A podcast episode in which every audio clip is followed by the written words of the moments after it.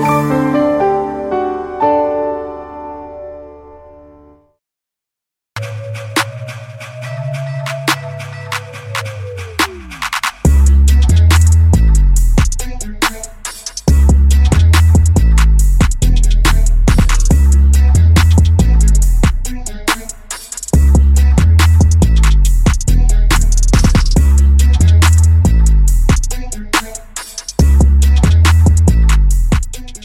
Hello, and welcome to this episode of Self Made. I'm your host, Dee Brown CEO.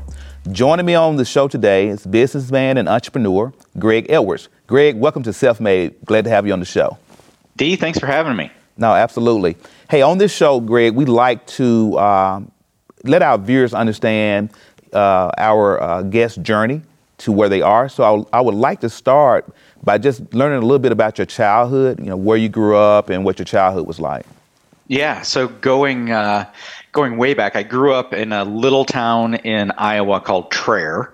Uh, went to North Tama Elementary through high school, and that it, it's a tiny town. I had a graduating high school graduating class of 38, uh, and my my dad owned an uh, automotive repair and gas station. So it, that's where I got the I think my entrepreneurial spirit from from he and an uncle of mine. But yeah, my my dad was a a mechanic and business small business owner, and grew up in this tiny town in Iowa and was always a uh, computer geek yeah. and just have leveraged that through my through my business career.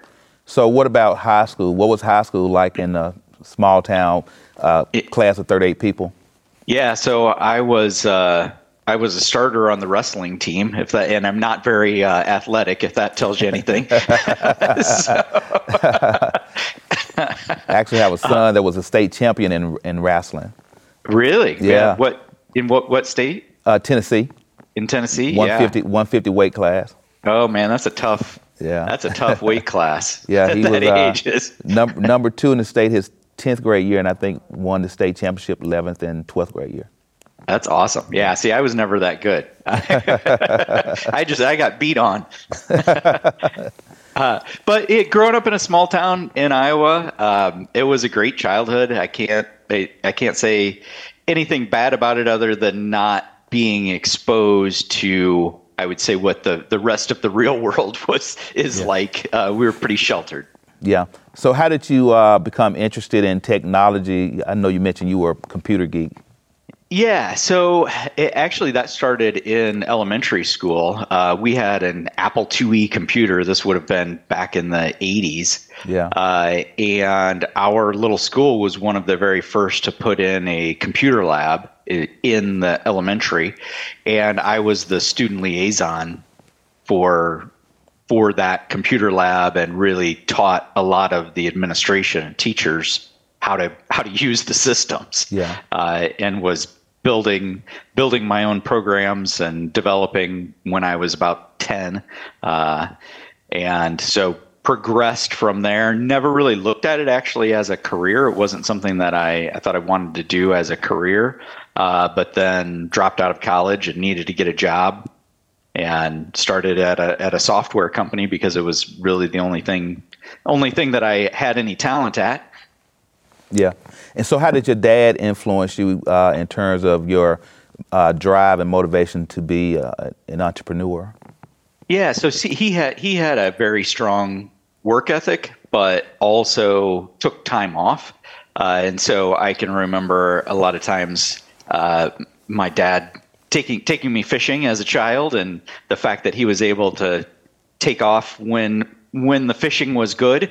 that was that was yeah. something that influenced me and and from a young age something that I wanted I knew that I wanted that flexibility uh, to be able to spend time with with my kids when when when they were the age that I was so I remember that from probably the age of uh, 12 or so and knew that I wanted to be an entrepreneur at that at that young age so when you uh, graduated high school, you talked about you started college and and dropped out. So just kind of tell us a little bit about your college college experience, but then also kind of what led to you deciding to uh, to drop out. Yeah. So the the reason that I dropped out, I actually had a child when I was 20, um, and so dropped out and actually got a job working in a factory, working third shift in a factory, uh, because it was really the only thing that that I could get a job doing at that point and needed to needed some income, and so that was really. Uh, a pivotal point in my life. Um, not only becoming a father at the age of 20, but then also working in a factory and working third shift in a factory, yeah. and realizing that that that I knew that that wasn't what I wanted for my life. Um, I did drop out of college at that point, uh, and then um, then that's when I got a job with a software company that took took a chance on me. Um, and worked worked my way up pretty quickly within that software company, and um, eventually eventually quit and started my own uh, network consulting company at 24. So, what was the, I guess, what happened in your life, or what was the moment that uh, you realized that you were going to go from being an employee and having that security of a paycheck every week or every two weeks to wanting to transition into uh, an entrepreneur and open your own business?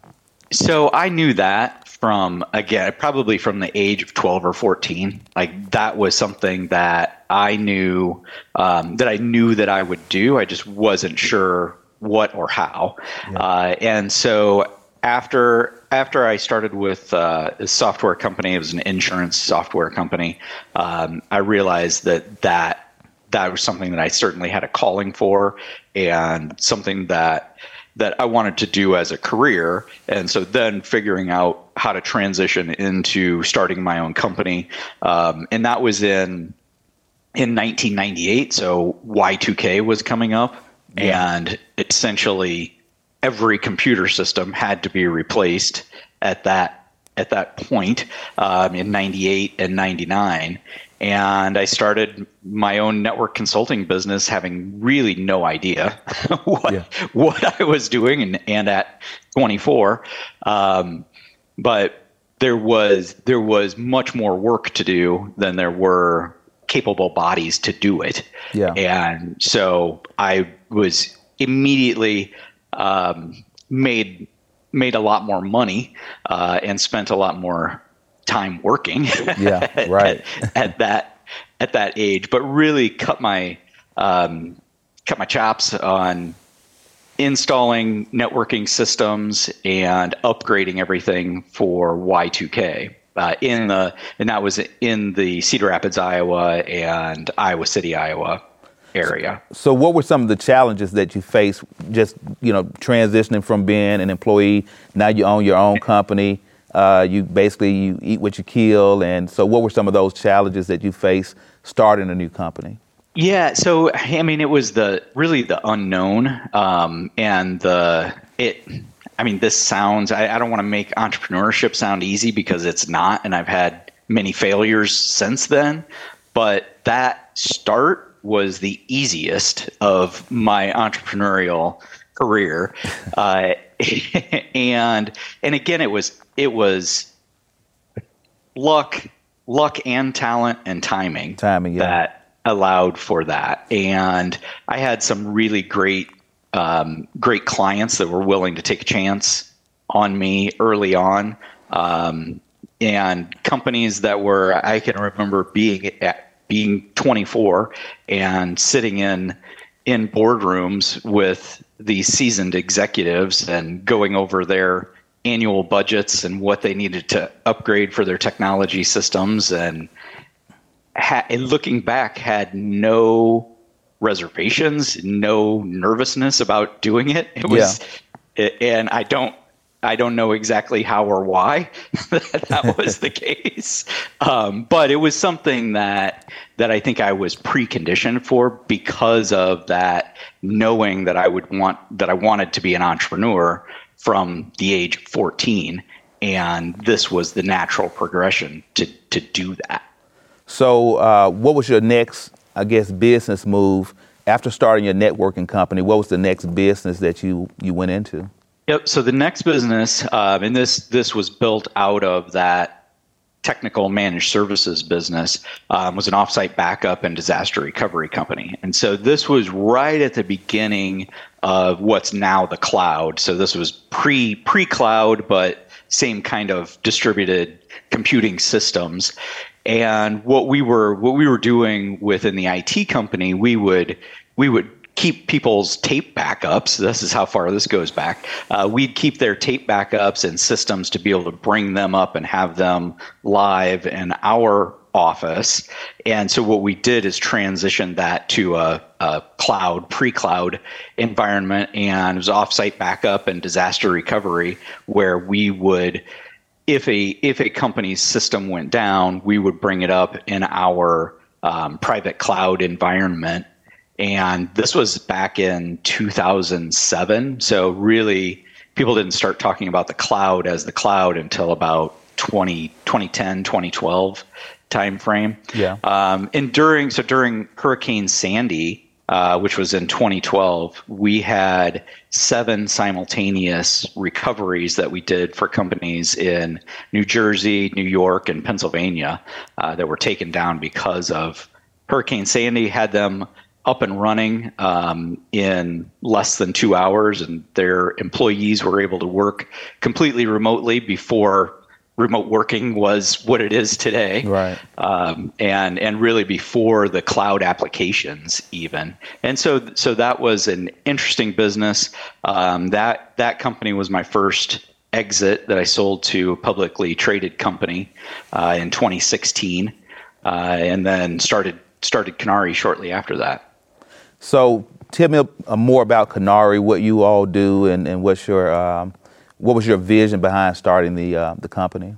Yeah, so so at the offsite backup company, our engineers were doing recoveries because of ransomware. So these cyber attacks called ransomware.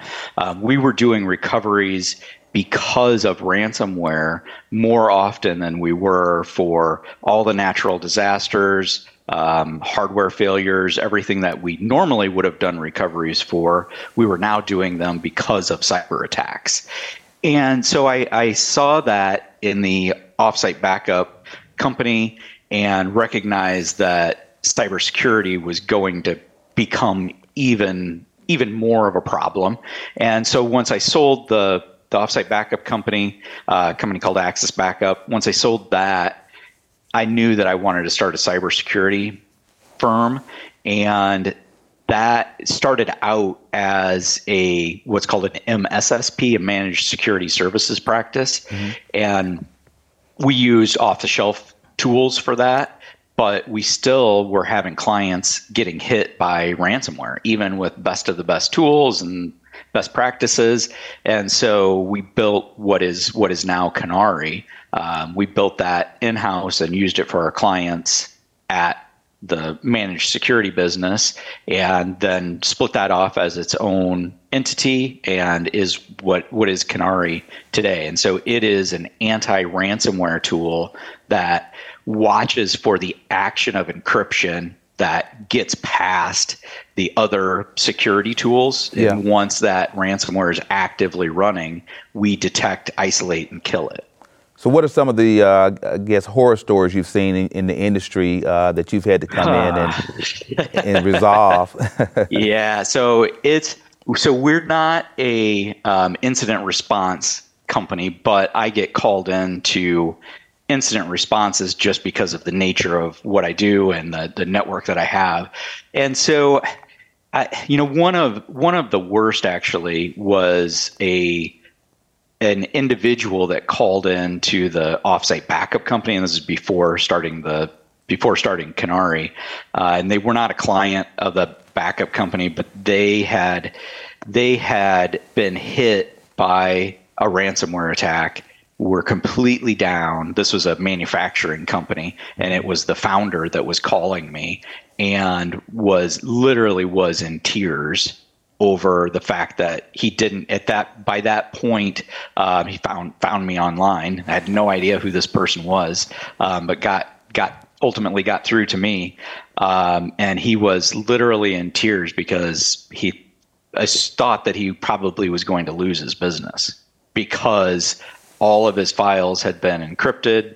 He didn't have good backups, and wow. I mean, it, it mad, you know. So imagine going into your office and having no data, none of your systems, everything that you had, had built for how many ever number of years right. wiped out. So, what are some of the things that um, you know business owners, large and small, can do to help protect themselves from uh, ransomware and cyber attacks? Well, so install Canauri is number one. um, but it, it's a lot of best practices and what we call defense in depth. And that's it. That defense in depth is if they get through one layer of protection, you've got another layer and another layer and another layer, and then resiliency to fall back on. And so, some of those things that need to be being done are patch management, number one. So, that's updating the software that's on your systems to yeah. make sure that these cyber attackers can't exploit known vulnerabilities. And that's that is critical and something that every CEO should be seeing on a monthly basis a report from their IT department of what's being patched and that all of the systems are up to date. Um, so then a, a, next generation antivirus and what's called an endpoint detection and response system. Um, so those are it's like a video recording system for your your network where it's yeah. recording everything and then it uses AI to look for what we call indicators of compromise uh-huh. and be able to detect and stop breaches that are in action. Um, and then, I mean, I'm, I'm, giving a high level of all of the things, but configuration best practices, um, making sure that your firewalls are, are properly locked down, um, then backup and making sure you have resiliency. If all of those things fail, that yeah. you then can recover. And it's amazing how many companies don't test their their backup systems. So until a until a backup system has been tested and recovery is successful, yeah. then I would not consider any backup system to be safe. Wow. So, from a business perspective, uh, getting to where you are now uh, today with Canauri, uh, have there been any individuals that were instrumental in either mentoring you or helping you along the way to get to where you are? Yeah, so I have a, a mentor um, by the name of Kurt Nelson who has been he's been a mentor of mine for almost 20 years now, um, and with a group called the Entrepreneurial Development Center based out of, of Cedar Rapids, and he's he has he's one that um, it's not always the feedback I want, but it's the feedback that I need, right? And is always always honest and always straightforward, and that I think as an entrepreneur, the first, probably at least the first five years, I was, I would say, arrogant enough that I thought I knew everything. And I think part of that was age, um, but didn't didn't have uh, that mentor at that point to really help guide me. Yeah. Uh, and now, and I, I meet with I meet I meet with him monthly and we review the business and talk through. Some some days it's just crying on his shoulder. Some yeah. days it's uh, asking for advice. Right. And you mentioned that he gives you uh, advice, and oftentimes it may not be what you want to hear, but it's what you need to hear. Um, how important is it for you know entrepreneurs or people that are trying to do anything uh, in life to be successful? How important is it for them to have someone who can provide them uh, honest and sincere uh, feedback? Yeah, I, I mean, I think it's critical. Like it, it sounds like a no-brainer, but some entrepreneurs are again, and I think it's that not necessarily arrogance, but it's the overconfidence mm-hmm. to think that we know everything and we right. don't need that outside help. And it is really hard to see see your own problems. Yeah. And having that sounding board that's not inside your business uh, to to look at things objectively, I think is critical. Yeah. Um, if you had to provide, I guess, some advice for uh, a young entrepreneur that's getting ready to, you know, start along this this journey of, uh, you know, being uh, out there and trying to make things happen for yourself, uh, what advice would you give? So uh, the biggest thing is to take action. I mean, and go do it. Like you, you can't. I, you absolutely need to plan and prepare, but you can plan and prepare yourself into non-action right. never take action. So go out and find that first client and go go do it. And some of it you have because every plan that you create is going to adjust and going to change, and Right. you're going to have failures, and you just have to you have to go and find out what those failure points are. And if you if you just plan and don't ever take the action, then it's never going to happen. Ha- never going to happen. Right. Yeah. Some people uh, uh, convince themselves to wait for that perfect opportunity, and I, I don't think that for most of most of us, the opportunity is never perfect. So you have to make a plan and, and just execute and, and, and move forward on it. Uh, but my next question for you is, uh, as relate to uh, Canauri, uh, what do you have? You know, your your plans for the future in terms of uh, growth and what you want for, for the company. Yeah. So so ultimately, the the goal will be to exit from that company. And really, what Canauri is is a point product that needs to be absorbed and pulled into a larger uh, security stack. And when I call it a point product, it, what I mean by that is that it's a very it's a very not niche but very specific product to stop a very specific problem and there's lots of those within the security space right now where um, differing kinds of companies like Canauri have built products to stop different specific kinds of cyber attacks and that's Right. exactly what Canauri is so ultimately um, ultimately we'll exit to a larger cybersecurity company um, that you know hopefully uh, ho- hopefully will be be purchased by a household name. And so, what are you doing though, as as the you know chief technology officer and founder? What are you doing to position the company so that you would be attractive to uh, a larger conglomerate that may want to acquire you and add you to part their product uh, lineup?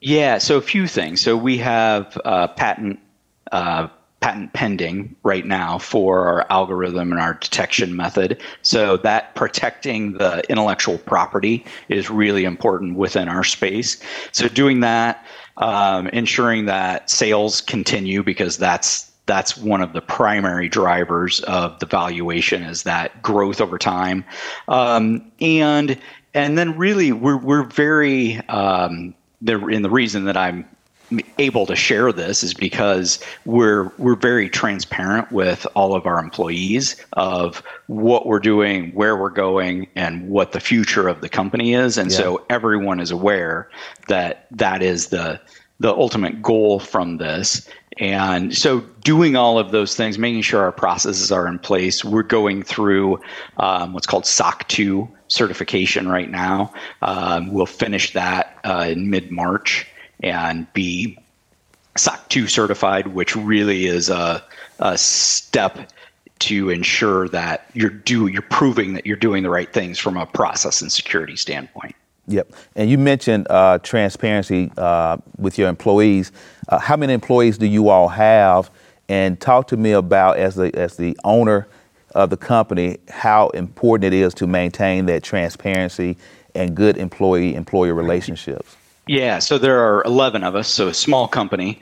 Um, but that transparency is something that in, in every business that I've owned that I've strived to do, you don't always necessarily achieve it. Right. Um, and whether that's through just not not communicating effectively or i- intentional or unintentional, but having that transparency, I think, is critical, especially in a small business.